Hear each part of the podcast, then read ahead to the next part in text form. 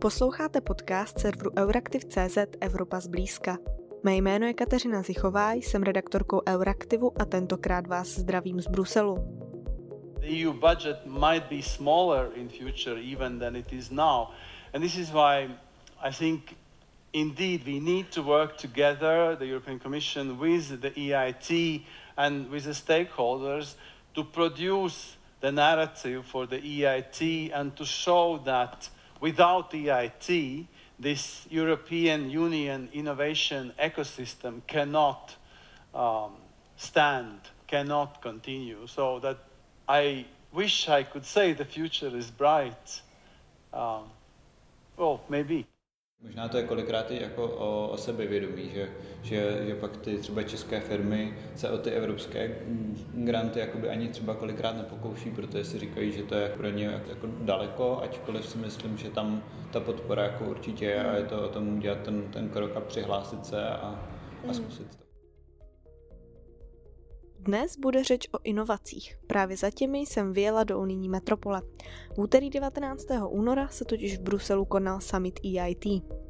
Please take your seats in the auditorium. The EIT Summit 2024 will continue in two minutes. Thank you. We need more innovation and we need to help the innovators. And that's, of course, at the very core of what the EIT community has been doing. Um, EIT has helped um, close to 8,000 ventures, startups. Um, we're training hundreds of thousands as we speak on skills. The results are there, so we're not just supporting them, but um, the, the companies supported have um, attracted 7.3 billion euros. And of course, many of the, the, the students that have received skills training have gone on to become entrepreneurs. EIT, Evropské informační a technologické centrum, je unijní organizace, která pomáhá začínajícím inovujícím firmám růst a uspět. V rámci několika větví, kterým se tady v Bruselu říká komunity, směřuje finanční i odbornou podporu do celé škály oblastí od průmyslové výroby přes vědu, výzkum, medicínu až po kulturní dědictví. Ujíždí Evropě inovační vlak? Kde v této mozaice Česko? A jakou stopu na letošním samitu zanechalo?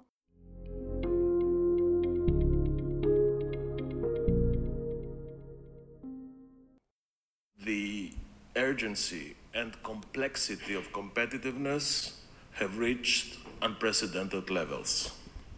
From energy to manufacturing, and through the complicated, complex, intricate web of supply chains, Europe finds itself facing challenges of unprecedented nature and challenges that will undoubtedly define our future.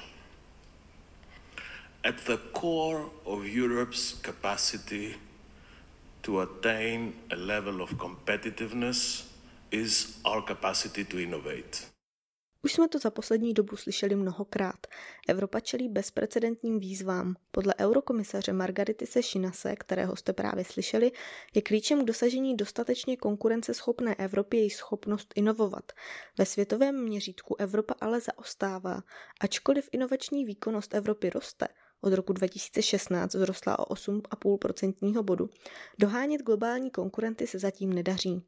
Řečí čísel se Evropa se svými 100 body nachází za čtyřmi konkurenty. Vyplývá to z Evropského inovačního žebříčku. Vývoj inovačního výkonu mezi lety 2016 až 2023 ukazuje, že Jižní Korea 126 bodů, Kanada 121 bodů a Spojené státy 113 bodů mají před Evropskou unii stále větší náskok, zatímco náskok Austrálie 108 bodů se snižuje uvádí zpráva k žebříčku za rok 2023.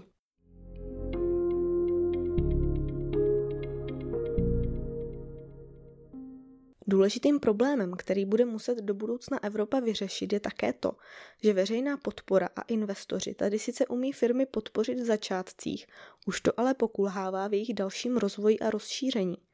Podle Evropského investičního fondu Evropa dlouhodobě zaostává za USA co do objemu investic do tzv. scaling upu firem.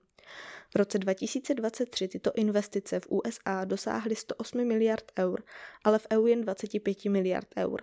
V USA je totiž až sedmkrát více velkých fondů rizikového kapitálu než v Evropě. Podle Michala Pazoura z Technologického centra Praha je stále na čem pracovat. Evropě vzniká spousta zajímavých nápadů, spousta zajímavých výsledků výzkumu, ale Evropa má obecně a dlouhodobě problém s tím dostat je do praxe. Je to takzvaný evropský paradox. Existuje zde určitý strach z neúspěchu při transformování znalostí do inovací. Amerika, ale dnes i jeho východní Asie jsou mnohem dynamičtější.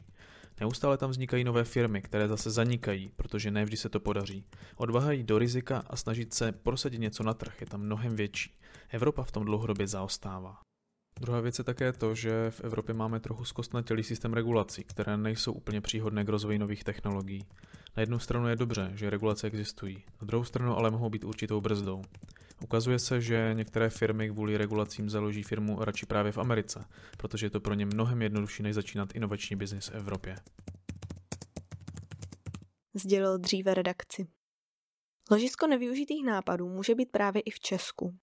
To ale není případ Robotvinu, Čechů, kteří se dostali na seznam nominantů na letošní cenu EIT pro inovátory. Za co si nominaci vysloužili, už popíše spoluzakladatel Robotvinu David Polák, se kterým jsem v Bruselu mluvila.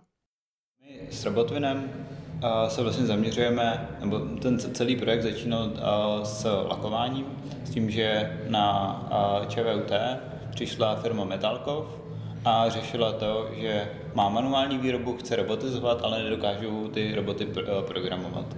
My jsme se toho teda chopili a udělali jsme myšlenku takovou, že vlastně přiděláme senzory na lakovací pistoli, necháme toho lakírníka vlastně nalakovat ten první produkt s těma senzorama a zaznamenáme tu trajektorii a vygenerujeme ten robotický program automaticky.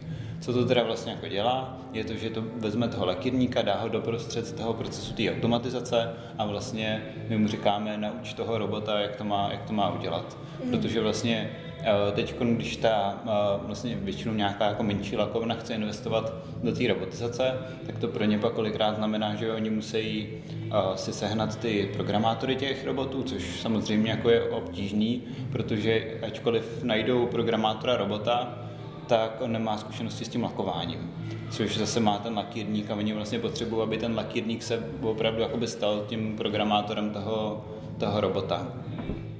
Takže my jsme přišli s s tady tím produktem, dáme na, na lakovací pistoli ty senzory a zaznamenáme tu trajektorii a vygenerujeme ten, ten, ten robotický program. To je celá myšlenka toho produktu. Vy jste zmiňoval konkrétně to lakování, ale je tam třeba nějaká ambice do budoucna tak to, to rozšířit na jiné činnosti a automatizovat tak jiné procesy výrobní? Určitě. My už vlastně během toho, kdy jsme tady vyvíjeli tady ten první produkt, což je, což, který se jmenuje Robotwin, což je to, co jsem teď popisoval, tak jsme začali následně vyvíjet i druhý produkt, což je tady Robotič, ten už je takový na vlastně nějaký obecnější použití, můžeme naprogramovat toho robota, aby dělal cokoliv. Máme tady vepředu takový magnet, takže ten člověk může vlastně nadizajnovat jakýkoliv nástroj a může to potom používat třeba pro broušení a tak dále. Takže, takže ano, koukáme se potom samozřejmě na, na, na další technologie, ať je to broušení, ať je to leštění, nebo, nebo nějaký uh, tryskání a tak dále. Jo, těch, těch operací je samozřejmě daleko víc. To znamená, že eh, tím produktem, ať už teda bude zaměřen pouze na lakování nebo i na eh, další procesy, tak usnadníte třeba i menším firmám se k té automatizaci dostat, protože nemají eh, lidské nebo finanční kapacity to řekněme udělat tou starou cestou automatizace? Přesně tak, to je vlastně i naše vlastně původní myšlenka. I tenkrát, když za náma přišel ten Metalkov, tak je to přesně jako menší firma, která chce robotizovat, chce automatizovat, ale má tam spoustu těch překážek, ať to jsou, ne, ať nejsou to jenom ty finanční překážky, ale pak je to právě i problém to, jak my s těma robotama budeme fungovat. Budeme mít ty kvalifikovaný lidi a tak dále. Protože my vlastně i potom, než jsme se do toho projektu pouštěli, tak jsme si udělali um, rozhovory s několika lakovnama i s takovými, který už třeba ty roboty měli. A dokonce někteří nám říkali, no my jsme si toho robota koupili, ale máme ho využitýho na 40%. Mm-hmm. A my jsme řešili, a proč máte jako využitýho na 40%? No protože my ho nejsme schopní naprogramovat, my nejsme schopní uh, to udělat jako efektivně a prostě když máme menší zakázku, tak je nám prostě, je pro nás jako v úzovkách snaží to dát tady někomu, ať to manuálně nalakuje, než aby se tady někdo s tím programem pro toho robota dělal mm-hmm. dlouhé týdny. Protože ty programy z toho důvodu právě vytíženosti těch, těch linek a, a toho, že to jakoby je relativně komplikovaný, tak trvají uh, tomu zkušenému programátorovi vytvořit třeba 3-4 týdny. Mm-hmm. Jo, je to kvůli tomu, že on zase nemůže zastavovat tu linku, ta linka musí jako vyrábět, takže vždycky, když je nějaký předání, směn a tak dále, tak to je to, kde on tam může jít něco si vyzkoušet. A nebo to pak dopadá tak, že ty programátoři pracují o víkendech, mm-hmm. což samozřejmě to nedělá zase tu práci úplně jako atraktivní a tak dále. Takže my se jakoby i snažíme programovat ty roboty mimo ty roboty. Jo, což znamená, přesně dám to tomu a, uh, lakírníkovi na tu lakovací pistoli, nepotřebuji tam mít toho robota, až mm-hmm. když mhm. mám ten kompletní program, tak to jdu na toho robota vyzkoušet. Mm-hmm. V jaké fázi jste teď? Jste nominanti s tímto produktem?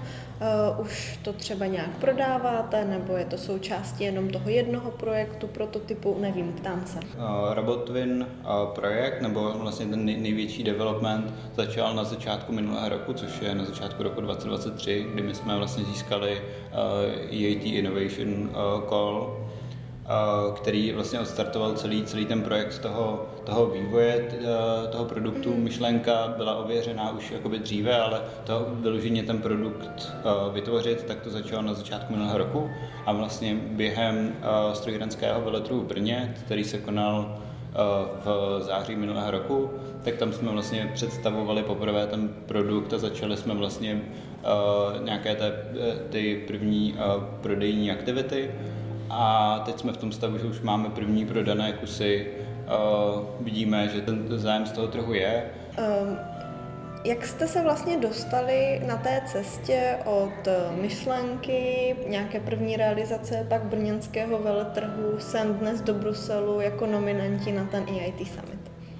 Naše cesta CAT uh, začala ještě, ještě dávno jako právě předtím, což bych řekl, že ten, to je asi tak ten první rok těch příprav kdy uh, za mnou přišla moje uh, kolegyně co-founderka Maggie Mejdrechová a přišla za mnou s tím, že by jako chtěla, že má takovýhle nápad a že by chtěla vyzkoušet, chtěla, chtěla by vyzkoušet jako podnikat a tak dále. A přišla právě s tím, že EAT uh, má program, který se jmenoval tenkrát Jumpstarter, předpokládám, že to pořád pokračuje, a ten právě, to, to, byla, to byla výzva, ve finále to vlastně jako byla eh, nějaká asi tří, tříkolová soutěž, kam se hlásily startupy uh, s myšlenkou, nemusela být založena žádná jako firmní entita, právní entita, nic takového, ale hlásily se jako uh, vyložení jako myšlenky, chci dělat tady to. A během tady toho akcelerátoru nebo během tady toho programu se vlastně vytvořil uh, business plán. Jo, vytvořil se vlastně plán, eh, chci vytvořit takovýhle produkt, eh, ten market, je, ten trh je, je takhle veliký a, a budu to takhle komercializovat. Následně jsme procházeli ještě různý, různými dalšími programy z EAT, které, které nás jakoby dále podporovalo, ještě vzhledem k tomu, že vlastně, jak jsem říkal, to EAT Jumpstarter, tak byla ve finále soutěž, kterou nám se podařilo vyhrát. Takže to nám jako dalo další, zaprvé jak, nějak, trochu, trochu financí, tak zároveň jako motivaci uh, pokračovat dál a podporu od toho, toho EAT a pak byly další růz, různé akce jako uh, od právě skrz EIT a následně jsme se dostali na ten, uh, jsme získali ten EIT Innovation Call, což, znamenalo, což pro nás znamenalo, že jsme museli udělat konzorcium šesti firm, které se věnovaly projektu Robotwin. Byla tam firma Cefriel, což je italská designerská firma, která je hodně v kontaktu s Politechnikou Milano univerzitou. Bylo tam ČVUT, Centrum robotiky kybernetiky, Industry Cluster eh, ze Slovenska, který nám vlastně pomáhal eh, s, právě s business plánem, z, z, z review různých jakoby eh, profit and loss tabulek a tak dále.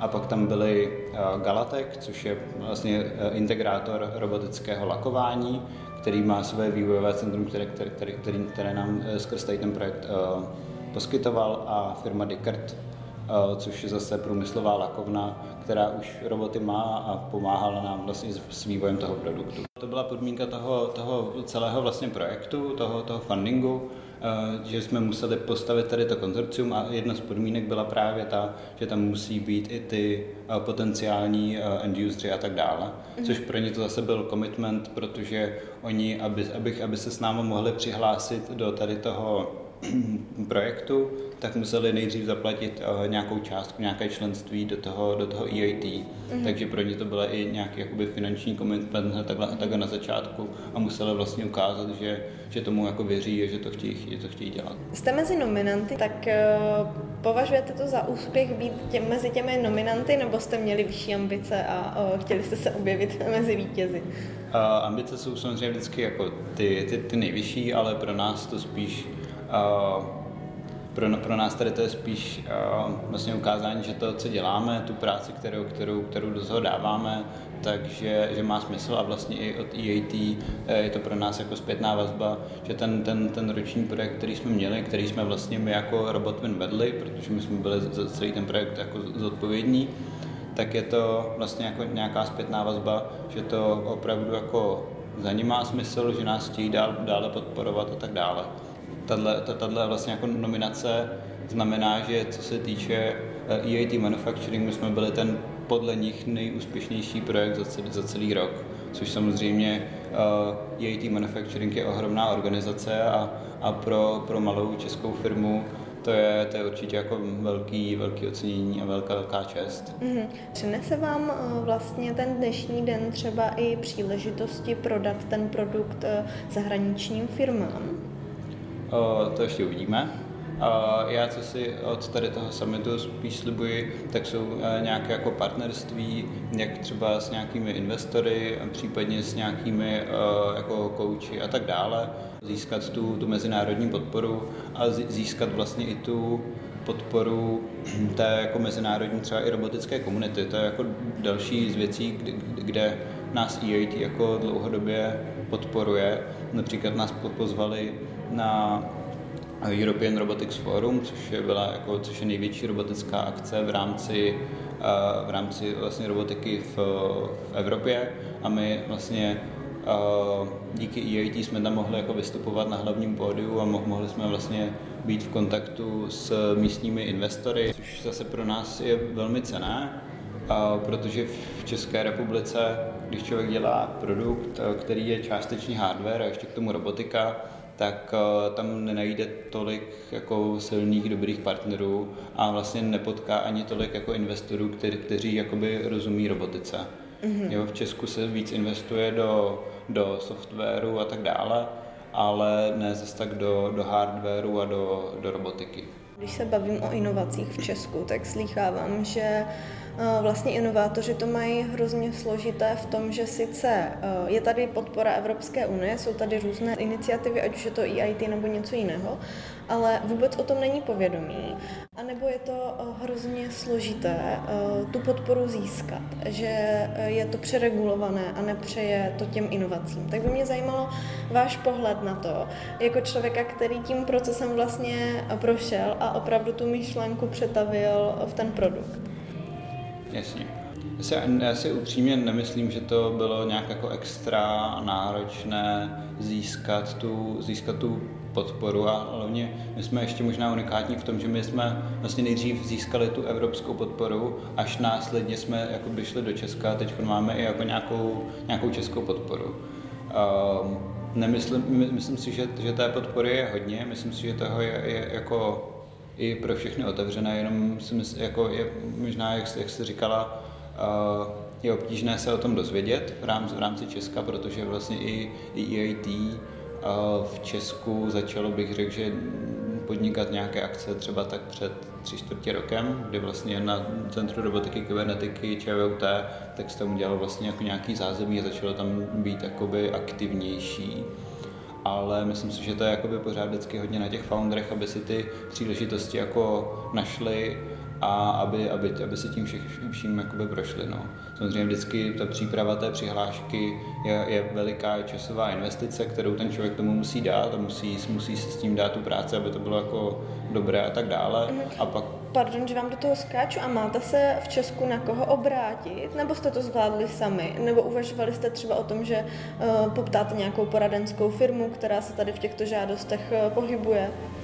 Nad poradenskou firmou jsme jako rozhodně nikdy neuvažovali, protože věříme, že to, tu přihlášku dokážeme napsat nejlíp my a, a my, my víme, co chceme jako uh, vyrobit. Ne, nemyslím si, že to jakoby je ten úplně nejsprávnější přístup mm-hmm. a najít si nějakou jako poradenskou uh, firmu, ale určitě uh, vlastně už od začátku, vzhledem k tomu, že jsme měli dobré uh, kontakty na ČVUT, na tom Centru robotiky kybernetiky, tak nám určitě jako s tou přihláškou mm-hmm. jako mhm. pomohli, pomohli nám vlastně ji napsat, otevřít ji a tak dále, pomohli nám vlastně tady s těma provodníma krokama, ale zase na druhou stranu musím říct, že kdykoliv jsme se dostali k někomu, nebo když jsme psali nějakou přihlášku třeba do Technologické agentury České republiky, tak jsme vždycky narazili na lidi, kteří jako se nám snažili pomoct, když jsme měli jakoukoliv otázku k té přihlášce, tak nám odepisovali v 6 večer,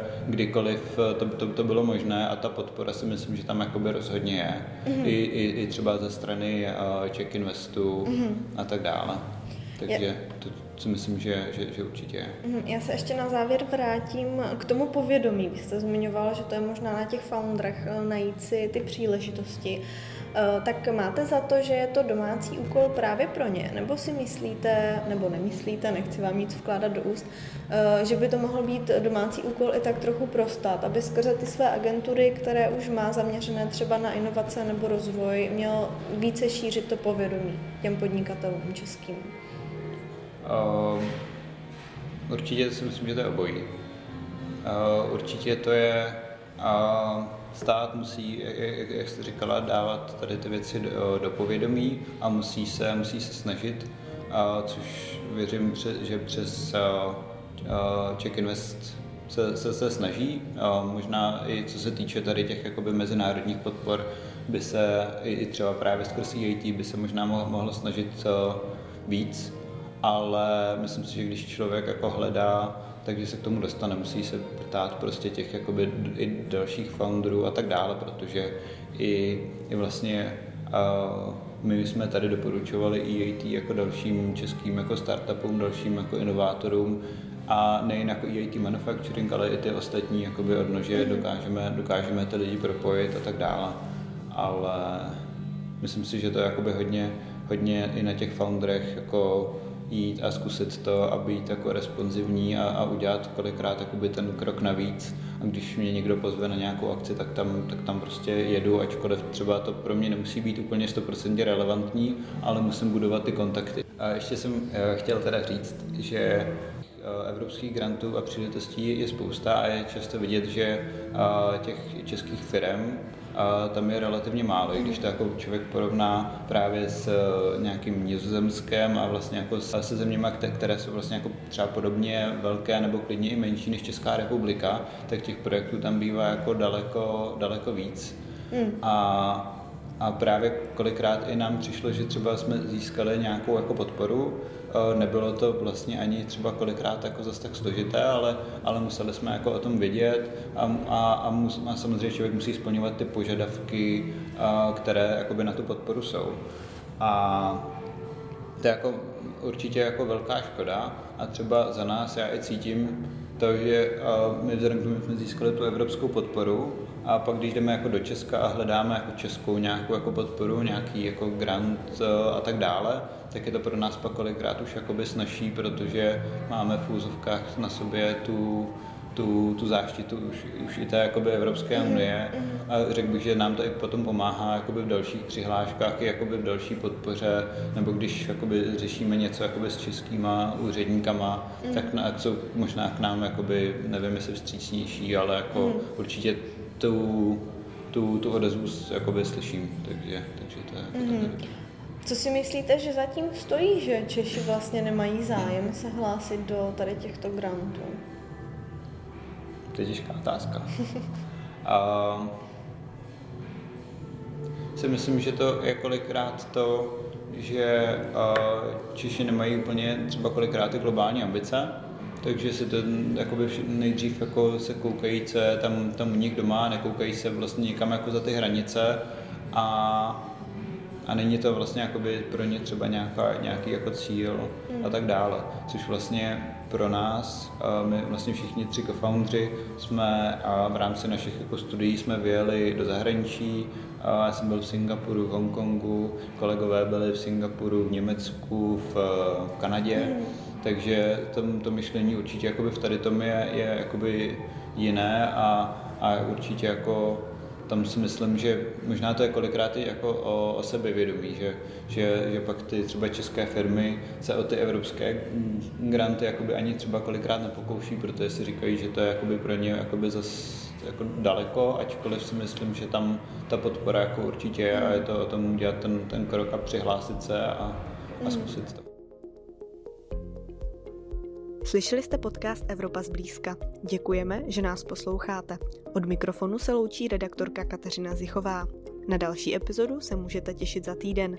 Čekání si zkraťte třeba novým formátem, který vám redakce přináší a sice odlehčeným videoseriálem Zelený kód. Zatím je venku první díl o Green Dealu a nebojte, nebude to nuda, právě naopak. Přesvědčí vás o tom třeba ochutnávkové Reels na našem Instagramu. Jestli nás tam ještě nesledujete, tak to napravte.